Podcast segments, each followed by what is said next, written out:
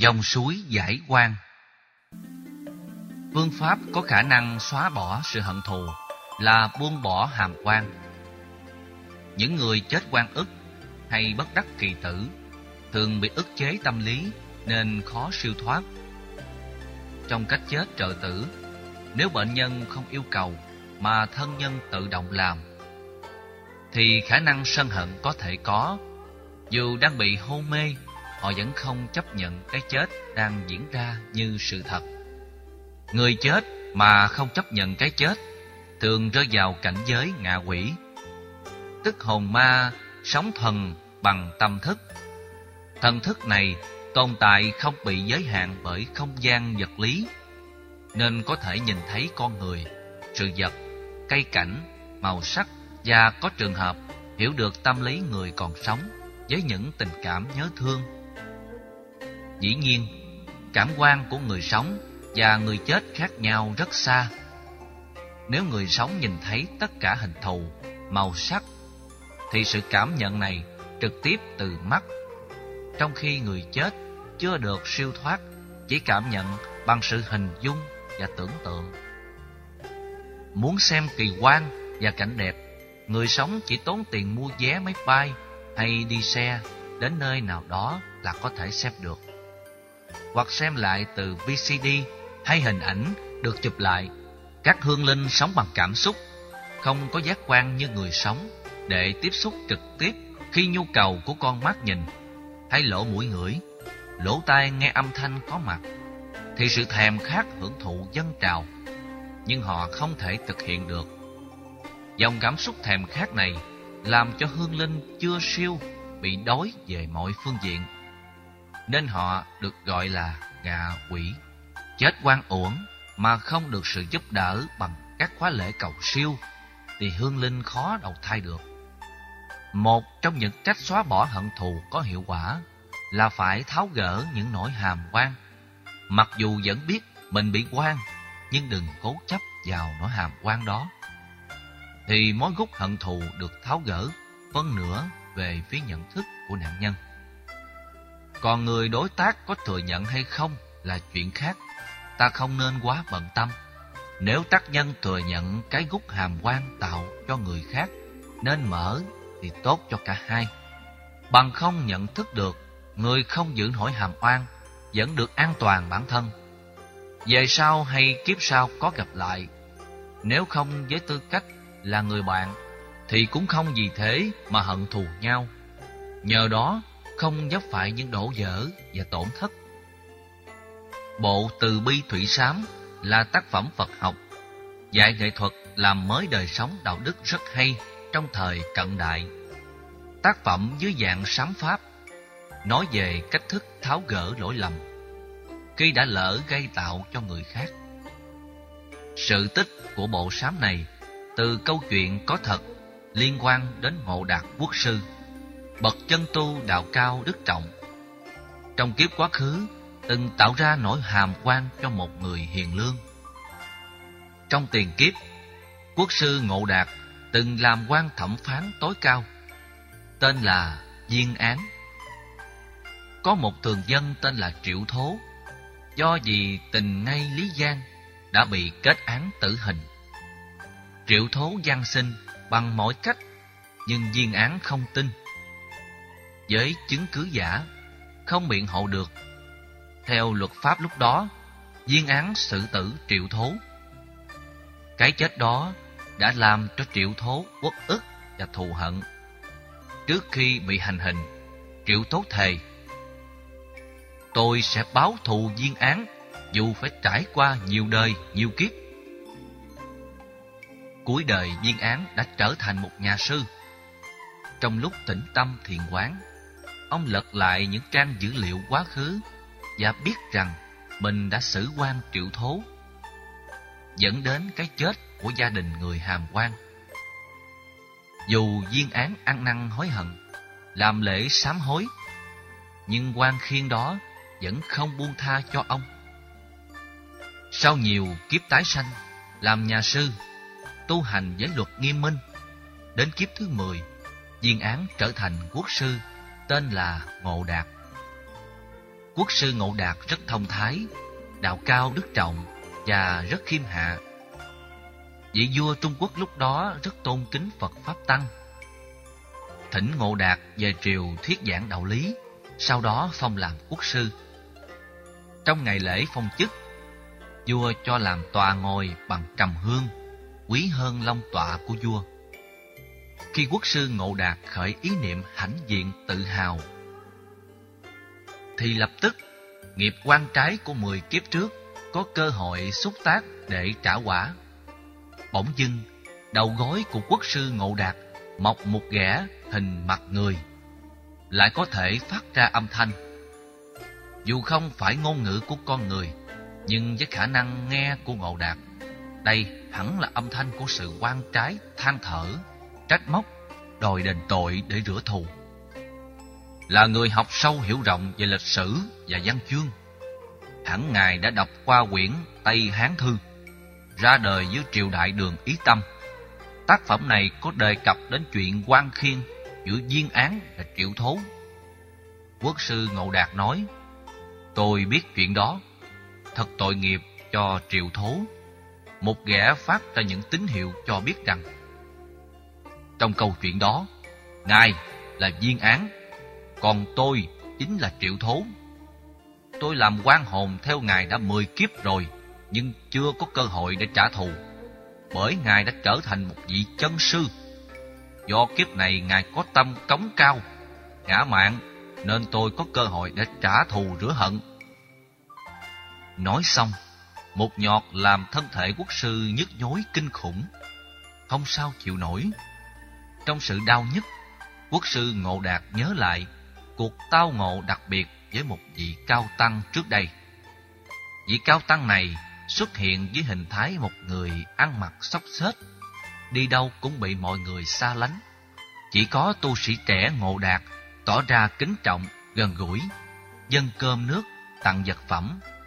Nhân đó, vị cao tăng nói, Sau này, nếu gặp nạn, thầy nhớ lên trên núi Tà Lũng, thuộc khu Bành Thành mà tìm. Chỉ cần liên tưởng đến thì thầy sẽ gặp tôi. Lúc giúp vị cao tăng, Ngộ Đạt nghĩ đơn thuần là nhà sư nói chơi thôi. Hơn nữa, Ngài cũng chẳng cần ai giúp đỡ trả ơn, vì không còn sợ tai nạn và bất hạnh. Khi bị quan khiên hoành hành, Ngộ Đạt đã tìm đến núi Tà Lũng. Làm theo lời dặn, Ngộ Đạt gặp lại người xưa. Vị Cao Tăng nói, Nỗi quan khiên của quốc sư tôi đã biết. Bây giờ, quốc sư hãy đi xuống con suối bên cạnh núi Tà Lũng, dùng nước, quán tâm từ bi của mình đang trải rộng dài khắp nơi và mọi loài. Từ chúng sanh có sự sống cho đến thảo mộc vô tình. Quốc sư hãy tâm niệm, xin những giọt nước từ bi này xóa tan những nỗi quan khiên, thù hận đã tạo ra trong quá khứ, dù vô tình hay cố ý quốc sư Ngộ Đạt đã làm theo lời hướng dẫn của Cao Tăng. Cuối cùng, đã hóa giải thành công mối thù truyền kiếp của triệu thố. Cảm phục giá trị của phương pháp sám hối này, quốc sư Ngộ Đạt đã sáng tác ra bộ Từ Bi Thủy Sám với lời văn tha thiết, nói về quy luật nhân quả, đạo đức, chi phối hạnh phúc hay khổ đau của con người trong cuộc đời. Các Phật tử thỉnh thoảng nên đọc lại bộ sám pháp này với tất cả lòng chí thành để sám hối những lỗi lầm do vô tình hay cố ý gây ra cho người khác. Có những chuyện làm sai nhưng ta không hề hay biết. Cứ tưởng mình làm đúng theo lương tâm và luật pháp, nên đã tạo ra những nỗi quan khiên biến người vô tội thành những quan hồn chịu nhiều khổ đau qua nhiều kiếp thực tập thói quen sám hối để tháo gỡ những nghiệp quan trái cũ và mới. Phải buông bỏ nỗi quan khiên với người khác.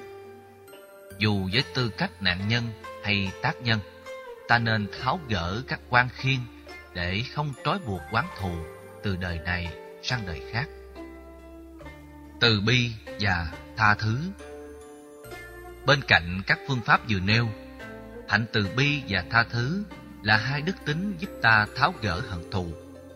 Dòng suối mà quốc sư Ngộ Đạt sử dụng Sở dĩ được gọi là suối từ bi là vì từ bi là chất liệu thanh lương thẩm thấu vào lòng người, có thể mang lại sự an lạc. Không ai nói là núi từ bi, đất từ bi, mà thường nói là nước từ bi, bởi vì nước có khả năng tẩy rửa, làm sạch. Sử dụng chất liệu từ bi có nghệ thuật, ta sẽ làm cho tâm sân hận được rửa sạch. Lúc đó, cảm xúc thù hận sẽ được phóng tích ra khỏi cơ thể vật lý và tâm sinh lý.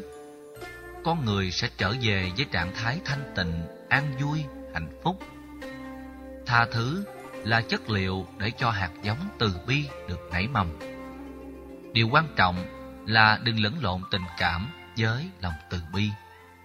Ví dụ, đứng trước cái chết của người thân, ta rơi nhiều nước mắt và tưởng đây là lòng từ bi của mẹ đối với con, ông đối với cháu, vân vân. Thực ra, đó chỉ là tình cảm thông thường trong quan hệ quyết thống. Muốn biết mình có từ bi nhiều hay không thì hãy thử. Mỗi khi nghe đến một tai nạn giao thông hay những đại nạn động đất, sóng thần, hỏa hoạn, nói chung trước chết chóc xảy ra, nếu ta không hề có chút tâm thương xót không dành một phút mặc niệm nào để hồi hướng cho những người bất hạnh được siêu sanh, thì ta biết hạt giống từ bi của mình đang bị ngủ quên. Khi để dòng cảm xúc của tình thân phủ trùm lên cuộc sống, ta làm vì trách nhiệm, tình thương lại lầm tưởng là thể hiện từ bi. Tình cảm thì có nặng nhẹ, bên này bên kia. Lòng từ bi thì không phân biệt Đứng trước cái chết của một người thân thì khổ đau, trong khi trước cái chết của mấy chục ngàn người thì dững dưng. Như vậy là chưa khơi dậy được lòng từ bi cần có. Phật dạy, cứ mỗi ngày trước khi đi ngủ phải quán từ bi. Quán từ bi có lợi ích nhiều trong đời sống thường ngày của chúng ta. Chẳng hạn, khi giận chồng hay giận vợ nếu biết quán từ bi thì rất dễ dàng tha thứ. Biết rằng tội lỗi và sai lầm như là thuộc tính của người phàm. Hễ là người phàm, ai cũng làm lỗi. Có người lỗi nặng, người lỗi nhẹ. Thấy được thuộc tính người phàm giúp ta không chấp trước và dễ dàng khởi ý niệm tha thứ, bỏ qua. Tha thứ người khác vì biết rằng mình có thể vi phạm sai lầm trong tình huống tương tự. Biết tha thứ cho người khác thì mình làm lỗi họ cũng dễ dàng tha thứ cho mình. Đó là nhân quả của đạo đức tha thứ. Điều quan trọng hơn, tha thứ, tháo gỡ hận thù là phương thuốc trị liệu vết thương lòng.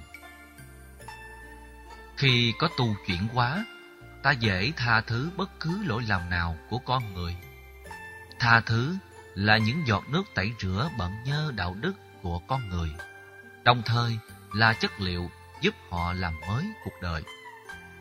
Quan niệm được như vậy, ta sẽ không khó chịu khi thấy người bạn đời hay thân bằng quyến thuộc đã làm cho mình đau khổ. Đừng tuôn ra những câu thề thốt độc địa khi giận dữ. Lời thề cay, rủa độc không phải là chánh ngữ đó là ngôn ngữ thiếu từ ái, thể hiện sự sân si, mang theo khổ đau, dẫn đến bế tắc trong quan hệ. Nếu trong đời, lần nào đó vì giận quá nên ta đã buông ra những lời thề hăm dọa, thì hãy rút lại lời nói đó. Phải biết, một cái giá bằng ba cái đánh.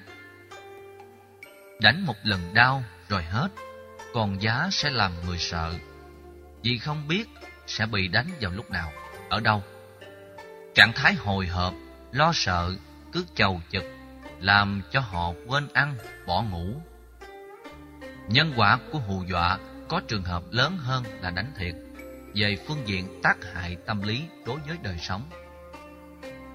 Nhân quả rất phức tạp, không phải khi nào có làm cụ thể mới thật sự có nhân, có quả một hành động của tư duy tiêu cực xuất hiện là đã tạo ra một nghiệp quả xấu rồi. Xóa bỏ lời thầy cay, rủa độc, giống như ta delete các tập tin bị lỗi trong hệ điều hành tâm thức của mình. Tháo hết ra để người kia thấy rằng họ đã được đón nhận bằng tất cả lòng từ bi. Giữa ta và họ không còn khoảng cách nữa. Như vậy, chất liệu của tha thứ đã làm cho người kia trưởng thành hơn trong đạo đức và là một dưỡng chất làm cho họ cảm thấy hân hoan, nhẹ nhàng, phấn chấn. Thông thường có hai tình huống mẹo giặt giúp người dễ dàng tha thứ.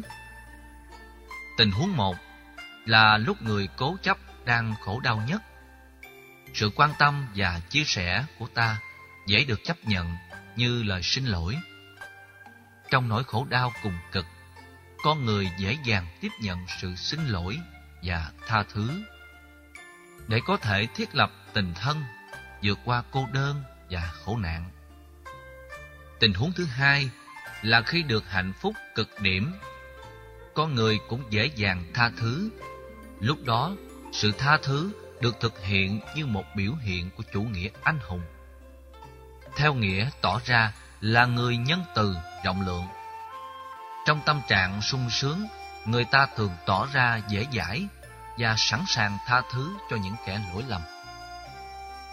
Những ngày lễ lớn như Quốc khánh 2 tháng 9 hay Giải phóng 30 tháng 4, lệnh ân xá cho những tội nhân thường được thực hiện. Lợi dụng vào cảm xúc hạnh phúc nhất của họ để bày tỏ lỗi lầm, thì ta dễ dàng thiết lập được nhịp cầu thông cảm, tha thứ. Nhờ đó, lòng hận thù sẽ được xóa bỏ và không dây chuyền từ kiếp này sang kiếp khác. Dĩ nhiên, cả hai nghệ thuật tâm lý vừa nêu chỉ thành công khi cả hai cùng nỗ lực. Nếu chỉ một bên thì kết quả sẽ không nhiều